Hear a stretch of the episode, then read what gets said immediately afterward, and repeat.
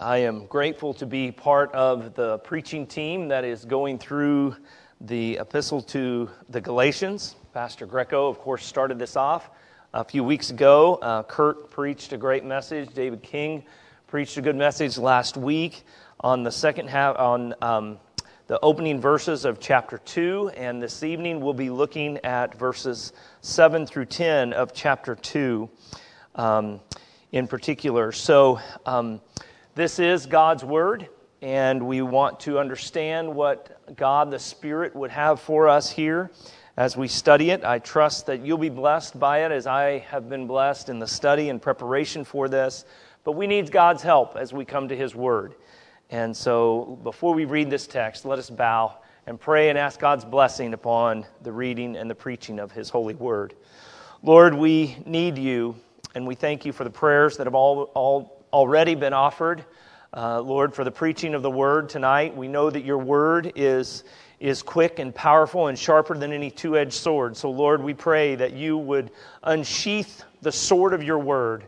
Lord, not because of me standing here, but Lord, because of your spirit working among your people, Lord, to do the work of ministry, to do the work of your word. So, Lord, give us ears to hear, give us fertile soil to receive the fruit, the, the seeds of the gospel. And, Lord, may you cause fruit to grow in our hearts, Lord, in and through the receiving of your word, Lord, we pray. And Lord, may the words of my mouth and the meditation of all of our hearts here be acceptable in thy sight, O God, O Lord, our rock and our redeemer, we pray in Jesus' name. Amen. James, I'm sorry, Galatians chapter 2, beginning with verse 1. We'll read verses 1 through 10. Then, after 14 years, I went up again to Jerusalem with Barnabas, taking Titus along with me. I went up because of a revelation and set before them, though privately before those who seemed influential, the gospel that I proclaim among the Gentiles, in order to make sure that I was not running or had not run in vain. But even Titus, who was with me, was not forced to be circumcised, though he was a Greek. Yet because of false brothers secretly brought in, who slipped in to spy out our freedom, that we have in Christ Jesus so that they might bring us into slavery. To them we did not yield in submission even for a moment, so that the truth of the gospel might be preserved for you. And from those who seem to be influential, what they were makes no difference to me. God shows no partiality. Those, I say, who seem to be influential added nothing to me. On the contrary, when they saw that I had been entrusted with the gospel to the uncircumcised, just as Peter had been entrusted with the gospel to the circumcised, for he who worked through Peter for his apostolic ministry to the circumcised worked also through me for mine to the Gentiles. And when James and Cephas and John, who seemed to be pillars, perceived the grace that was given to me, they gave the right hand of fellowship to Barnabas and me, that we should go to the Gentiles and they to the circumcised. Only they ask us to remember the poor, the very thing I was eager to do. Amen. And we praise God that He has spoken to us in His holy and inerrant word. The book of Galatians is a grand and glorious epistle. It is likely the first epistle that the Apostle Paul wrote. But if you'll notice, and it is very easy to notice if you are familiar with Paul's writings at all, that it has a very different flavor from some of his other epistles.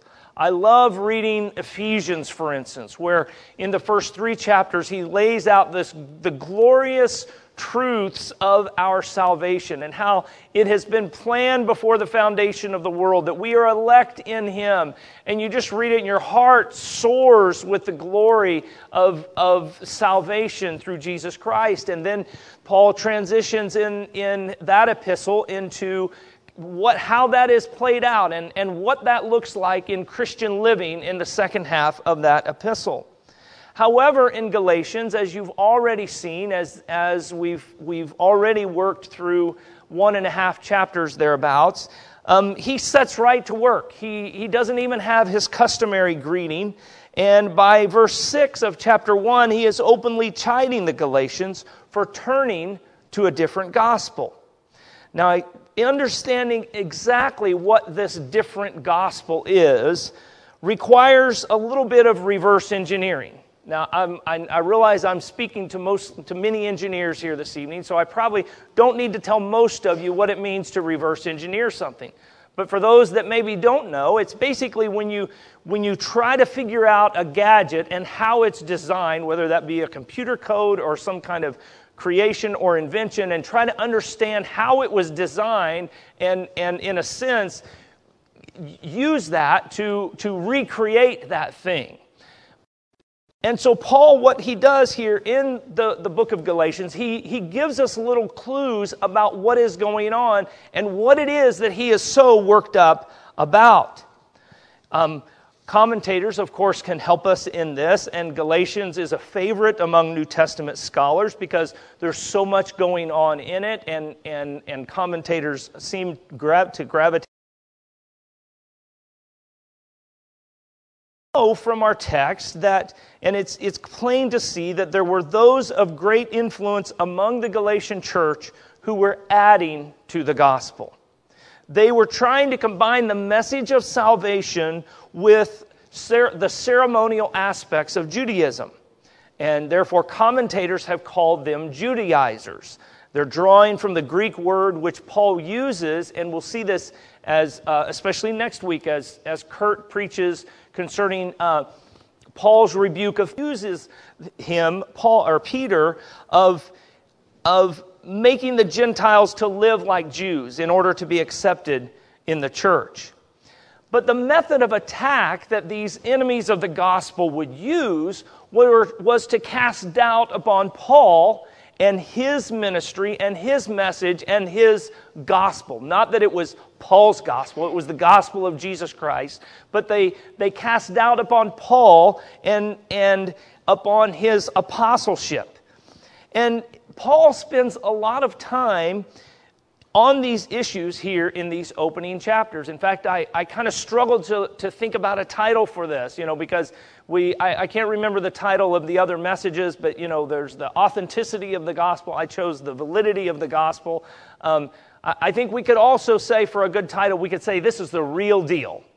And I hope you'll see what I'm talking about as we go through this text. Because what Paul is doing is he's establishing here in these verses and kind of building on the argument that he's already been making that he is the real deal. That his message and his commission come straight from the Lord Jesus Christ. So we're here in the middle of his defense in verses 7 through 10. I want to look at this under three headings if you want to take notes and try to make sense of what I'm saying here. First, we have the recognition of the gospel message. You, you see that in the text when they saw and, and they recognized uh, Paul's mission, the recognition of his gospel mission, the perception of the grace given. That is in the text. And then, and then the third point I, I hope to develop before you is that the partnership that resulted in, in this interchange and, and what was going on here between Paul and these pillars here in Jerusalem, it resulted in a partnership in the building of God's temple. So you have the recognition of the gospel mission, the perception of the grace given, and the partnership in the building of God's temple. Firstly, the recognition of the gospel mission. Well, um, we've seen as we've read these first 10 verses um, and, and hopefully that was to give you a better context in a, a, setting of, of what we're dealing with. Reverend King talked at, at some length about uh, Paul mentioning there in verse 1 after 14 years, I went up again to Jerusalem with Barnabas, and he, he helped us understand. Um, and, and it was it was a bit tedious, but I think it's necessary as we think through trying to uh, harmonize the, the book of Galatians with the with the Acts and uh, the book of Acts and understanding where Paul was and, and what was going on. And so, whether this, this visit that he's talking about here in our text this evening is um, the visit associated with the Jerusalem Council in Acts 15, or as I think is perhaps more likely, that it is, it is the visit that we see actually before that in Acts 11. Uh, Paul tells us that he's in Jerusalem. That, is, that much is established. And on this visit, he brings Titus with him. Titus is a Gentile. Titus was, was not circumcised on the eighth day as, as a Jew.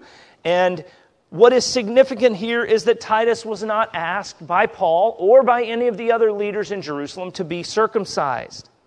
Paul wants the Galatians to know that no one of importance, no one of the apostles, himself or the others, required Titus to be circumcised. However, these Judaizers, these false brothers, as they are called in verse 4, they likely condemned this. They taught that one must be circumcised to be part of the family of God. And, and really, the circumcision issue was, was kind of the, the, the keystone of their message because that was the, the sign and the seal of the covenant under Abraham. And so that's what they were holding on to. they were, as Philip Ryken calls them in his commentary, the Torah police. I like that phrase because it helps us remember what they were doing. They were the Torah police. They said that the Gentiles must become Jews to become saved. They're the ones spoken of in Acts 15 when they dealt finally and fully with their message. They said that um, uh, the, uh, Luke, as he's writing Acts 15 there, says that, that these Judaizers would say that unless you are circumcised according to the custom of Moses, you cannot be saved. So this was their mantra Jesus plus the law. Jesus plus the law. And Paul comes along and says, No, it's Jesus plus nothing. That's what salvation is Jesus plus nothing. It's Jesus who saves. His work upon the cross is full and final. That is the message of the gospel. Jesus has completed the work. And he says their so called gospel is no gospel at all. And Paul says as we read in, our, in the text, that it would lead men into slavery. And Paul is so absolutely convinced of the validity of this gospel message because he got it directly from the Lord Jesus Christ. And as we said, these Judaizers were seeking to cast doubt upon the source and the origin of his message. They, they seem to say, well, you, you are just, you know, you get your message from those in Jerusalem. And he's saying, No, I got it by a direct revelation from Jesus Christ. And we, um, I think that we could even fall into the same trap because we see the 12 apostles, the, the 12 disciples receiving their calls in the early days of Jesus' ministry when he's walking along the Sea of Galilee and he calls Peter and says, Come, follow me, I will make you fishers of men. But even though Paul received his call and his commission after the Lord Jesus had ascended, it was just as valid. It was the same Jesus that gave him his call. It was the same Jesus that called Paul as called Peter, and that's what Paul is saying. That's the message he is, he is trying to get across to the Galatians. And despite Paul not needing the blessing of the other disciples, he writes here in our text this evening how they did receive him. He said, in verse 6 that they added nothing to him, yet they saw that he had been entrusted with the gospel to the Gentiles, the uncircumcised. So if we think about it, nowhere do we see in the book of Acts or any of the epistles where, where um, Peter needed John's approval, for instance, to validate his gospel. James didn't need his brother's validation to say that his message and his gospel, the what he proclaimed, was valid. No. They were apostles and they received their message from Christ and they took it forward and proclaimed it to the world. All of these men alike, all of the apostles, received their calling and their commission from the Lord Jesus themselves. And even though the apostles in Jerusalem added nothing to Paul, he seems to appreciate the fact that they recognized his ministry. They gave him the right hand of fellowship, it says. And he wanted the Galatians to know that as well. So, not only was there a recognition of Paul's gospel mission to the Gentiles, but there was also a perception of the grace that was given to him. Look at verse 9 with me. And when James and Cephas and John, who seemed to be pillars, perceived the grace that was given to me, they gave the right hand of fellowship to Barnabas and me, that we should go to the Gentiles and they to the circumcised. So, Peter and James and John saw and perceived the authenticity of Paul, his profession, his apostolic authority, and the message that he taught. Now, as we've said, and, and, and we're going to at least take the position that this is Paul's second visit to Jerusalem, his first visit was seems to be early in his, his ministry and soon after he um, was converted there on the road to Damascus. There we read um, in the towards the end of chapter 9, Acts 9, 26 and 27, um, that he wanted to instantly join the other disciples, but they were afraid of him, and understandably so. Here was Saul, as he was known at the time prior to his conversion, the man who was the enemy of the gospel, the man who thought he was doing right by going into people's houses and dragging them out and putting them in prison. He was, he was the man that actively pursued Christians and put them in prison, prison. He was the one that held the coats at the stoning of Stephen, the first man in the New Testament to die for his faith in Christ. Before his conversion, Paul was, in a very real sense, an evangelist for Judaism. He thought his actions were pleasing to God, but then he really met the Lord Jesus Christ there on the road to Damascus. And, and, and Jesus asked him, Why are you persecuting me? Paul, of course, answered, Who are you, Lord? And he said, I am Jesus whom you are persecuting. And Paul's life, of course, was radically turned around, and, and um, he, he began preaching the gospel soon after that. But here in Galatians 2, he's a mature believer. Um, he has had time in the desert, as Reverend King shared with us last week. He's been preaching for some time, perhaps in some obscurity, it may seem, but, but he is mature in his faith and he's clearly a driven man. He is passionate about proclaiming the message of the gospel and he's frustrated that a false gospel is being proclaimed to the Galatians.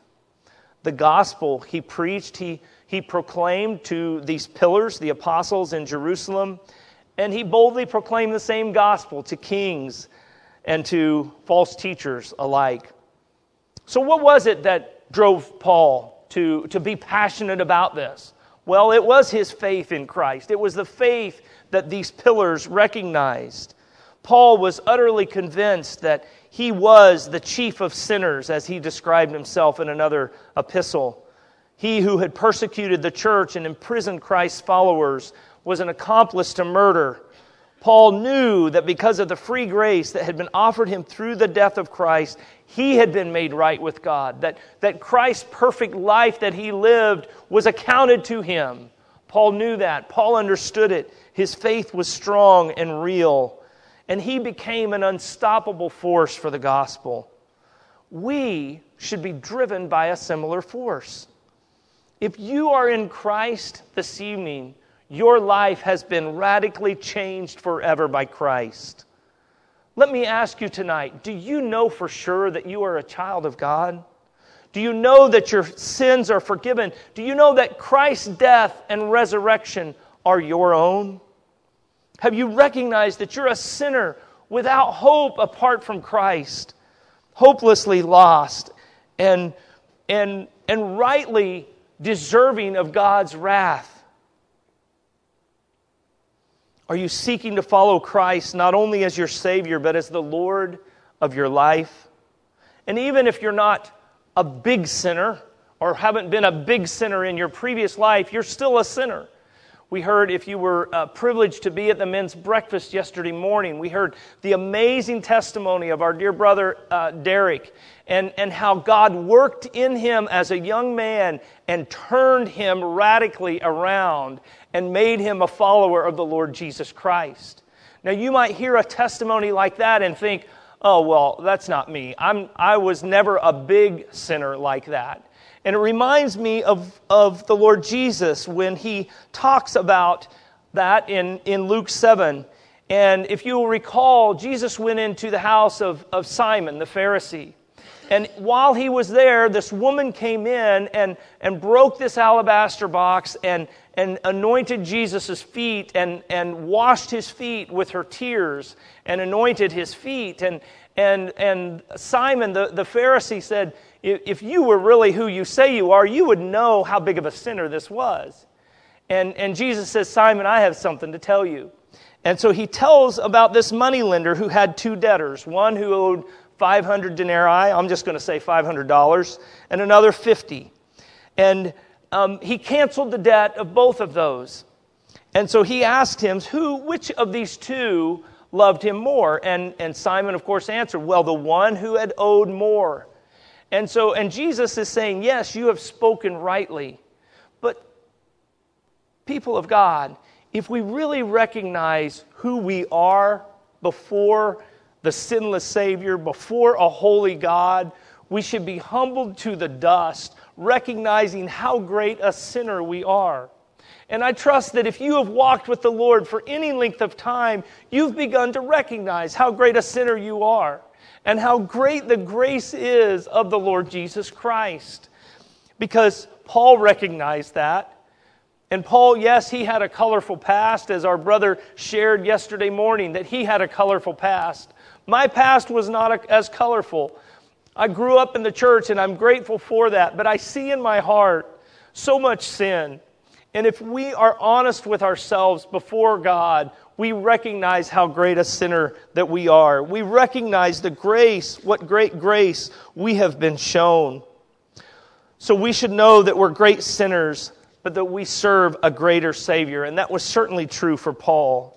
The faith that he had in Christ was then recognized by the other apostles, and they extended the hand of fellowship to him. So let me ask you one more thing. Do others recognize your faith?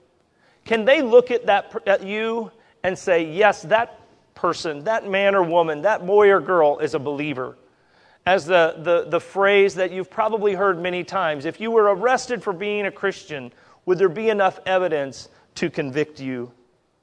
Our salvation is not based upon others' opinion of it. It is a work of God's free grace in the heart of the elect. However, there are marks of grace that can be seen in the life of the one who has been set free in Christ. Others should see it, especially those within the church, especially those nearest you. And that's exactly what was happening here. The apostles saw the validity of Paul's profession and his gospel message and mission. And that brings us to our third point the partnership in the building of God's temple. Now, this may seem a little less obvious in our text. What does the building of the temple have to do with Paul and the, and the, the apostles in Jerusalem? You might say, well, preacher, you've been, you've been studying Ezra and Nehemiah too long, and you, you, you're kind of, kind of hung up on this building thing. But just bear with me. What does Paul say about these other apostles? How does he refer to them? Well, we just read a few moments ago, verse 9, and, and he said, When James and Cephas and John, who seemed to be pillars, perceived the grace that was given to me, they gave the right hand of fellowship, and so forth. Paul says that they seemed to be pillars. Now, that's an interesting turn of phrase. Um, it, it almost sounds initially like it's a disparaging term or that he's casting doubt upon them. I think what he is doing and, and if we understand it in the context, he's saying, I didn't really need their, their stamp of approval. I received that from Christ. Um, and I think he may be cautioning against a, an undue veneration of them, but he's also, in a sense, recognizing their authority. But, but we must not pass too quickly over his words, over his choice of words there. He said that they were they they seemed to be pillars. Now, when we say that someone is a pillar, a pillar in their community or whatever, we, we, we mean they're a solid member of society. Uh, they're prominent leaders, persons of character and integrity. And, and that certainly was not untrue about Peter and James and John. However, the term pillar would, would bring something up, something more to the mind of the first century reader of this text. And that does take us back to the temple. For in Solomon's day, the temple that he commissioned to be built, and then we read about its building and dedication, had these two huge columns of special importance. So important that they were given names. Now, in our family, somehow uh, a few years ago, we started naming our vehicles. Um, and, and, I think that was just because they have certain characteristics that we want to memorialize, perhaps. Um, but, but these pillars in the temple, they had names as well. 1 Kings 7:21 tells us he set up the pillars at the vestibule of the temple. He set up the pillar on the south and called its name Jachin, and he set up the pillar on the north and called its name Boaz. And so Paul here is, is pointing his readers back to that temple. Now remember, stay with me here. Ezekiel and Haggai had talked about that the temple would be rebuilt and that its future glory would exceed even the glory of the former temple. Now, we, we um, in, in our study, as we went through Ezra and Nehemiah, we talked about how the temple was rebuilt, and, and, and there were those on that day when it was rebuilt that, that actually wept because it did not have the glory of Solomon's temple. And so it was, it was kind of a pale shadow, in a sense, of, of what they thought was the standard. Yet they didn't realize that the standard was actually yet to come. The standard was still to come. And the prophets tell them that, it, that the future glory would exceed even the glory of the former temple. Jesus, of course, came and said that his body was the temple. He said in John 2, the Jews said to him, What sign do you show for show us for doing these things? And Jesus answered them, Destroy this temple, and in three days I will raise it up. And the Jews said, It has taken 46 years to build this temple, and will you raise it up in three days? And again, they were talking about Herod's temple in their day, in Jesus' day. And they're saying, What? Are you some kind of a crazy man to say that you can rebuild what has taken in three days, what has taken 46 years? But Jesus was talking about something else. And John tells us plainly in verse 21 he was speaking about the temple of his body. And Paul, if you, if you continue to read in the epistles, he, he continues to pick up on this temple language and help us recognize, the saints of God, that we are the temple of the Lord Jesus Christ. Also, Peter says in, in uh, 1 Peter 2 You yourselves, like living stones, are being built up as a spiritual house to be a holy priesthood, to offer spiritual sacrifices acceptable to God through Jesus Christ. And we read also in Ephesians that, that we are no longer strangers and aliens, but fellow citizens with the saints and members of the household of God, built on the foundation of the apostles and the prophets, Jesus Christ himself being the chief cornerstone, in whom the whole structure being joined together grows into a holy temple of the Lord. For you are being built into a dwelling place for God by his Spirit. Now, it's easy to pass over this and, and, and, and yes, it is speaking metaphorically, but, but in a very real sense, the Spirit dwells within God's people. Under the Old Covenant, the tabernacle and, and then later the temple was the place where God dwelt. And Jesus came to dwell with us. He tabernacled among us. And now we are the temple. 1 Corinthians, finally, the, the final scripture concerning this, 1 Corinthians 6.19. Do you not know that your body is the temple of the Holy Spirit within you, which you have from God? You are not your own, for you are bought with a price. Therefore, glorify God in your body and in your spirit, which are God's. So, saints of God, we are God's dwelling place. We are the bricks and mortar. We are being built together. So, let me ask you, how are you doing? As the dwelling place of God? How are you doing as a temple replacement? How's that working out for you? Are you leaning into that? Are you a temple worthy of the dwelling of the Holy Ghost? Or is there some house cleaning you need to do? Paul is saying here that he and the other apostles, and we could really say that in a sense we are all pillars, we are all part of God's if we are in Christ, we are part of the temple of the Holy Ghost, and we are partnering together to see the house of God built. Peter went to the Jews, Paul to the Gentiles. They partnered in the gospel to see the church built. And we should be on a similar mission. They were eager to link arms for the cause of Christ. They recognized each other's gifts and talents. They were zealous to see the gospel go forth and the church built. Is that true of you? Are you eager to see the gospel spread? Do you have a heart for the lost? Are you eager to see the good news spread to others so that they too might become part of the people of God? So, as we close, let me ask you is the grace of Christ dwelling in you? Is it seen by others? Is it easily seen in your life? Are the marks of grace there? Are they evident for others to see? And are you eager to tell others of that grace? let me issue a challenge to you. This is, this is early in December, and, and December is a month as, as we've considered already this, this Lord's Day. It's, it's busy, there's many things going on. As, as Pastor Greco was, was talking in some of his opening remarks, I thought, why did Christmas have to come at the end of the year when, when all the projects are rolling up in, in your workplaces and, and everything else? Well, that's, that's just the way it is, I guess. Um, but it, it is a busy time, but it's also a time when, when people try at least to slow down and spend time reflecting upon their lives, even, even unbelievers, I think. Certainly, as believers, we should reflect upon the Lord Jesus and what it means, means that He came as a babe, that, that, that God Himself took on flesh. But let me issue a challenge to you. In this month, let us pray for gospel opportunities. Let us, let us, let us seriously pray that God would give us eyes to see places in which we can insert the gospel. Now, now that doesn't mean you have to share, uh, give a full gospel presentation at, to everyone you meet or to every person you stand in line with at, at Walmart. It just means that, that you pray and look for ways that you can speak of Christ. Let me, let me take this a step further.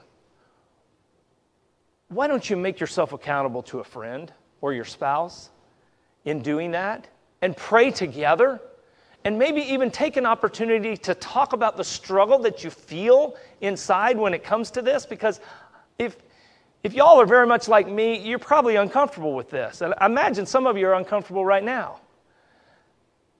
But if you make yourself accountable, then you're just being real with a brother or sister in Christ. And then you can say, Would you pray for me? Because I struggle with that. That's hard for me. And then you can share the victory when you say, you know what, I just had an opportunity to speak a little word into somebody's life. Or I prayed with someone because they were struggling.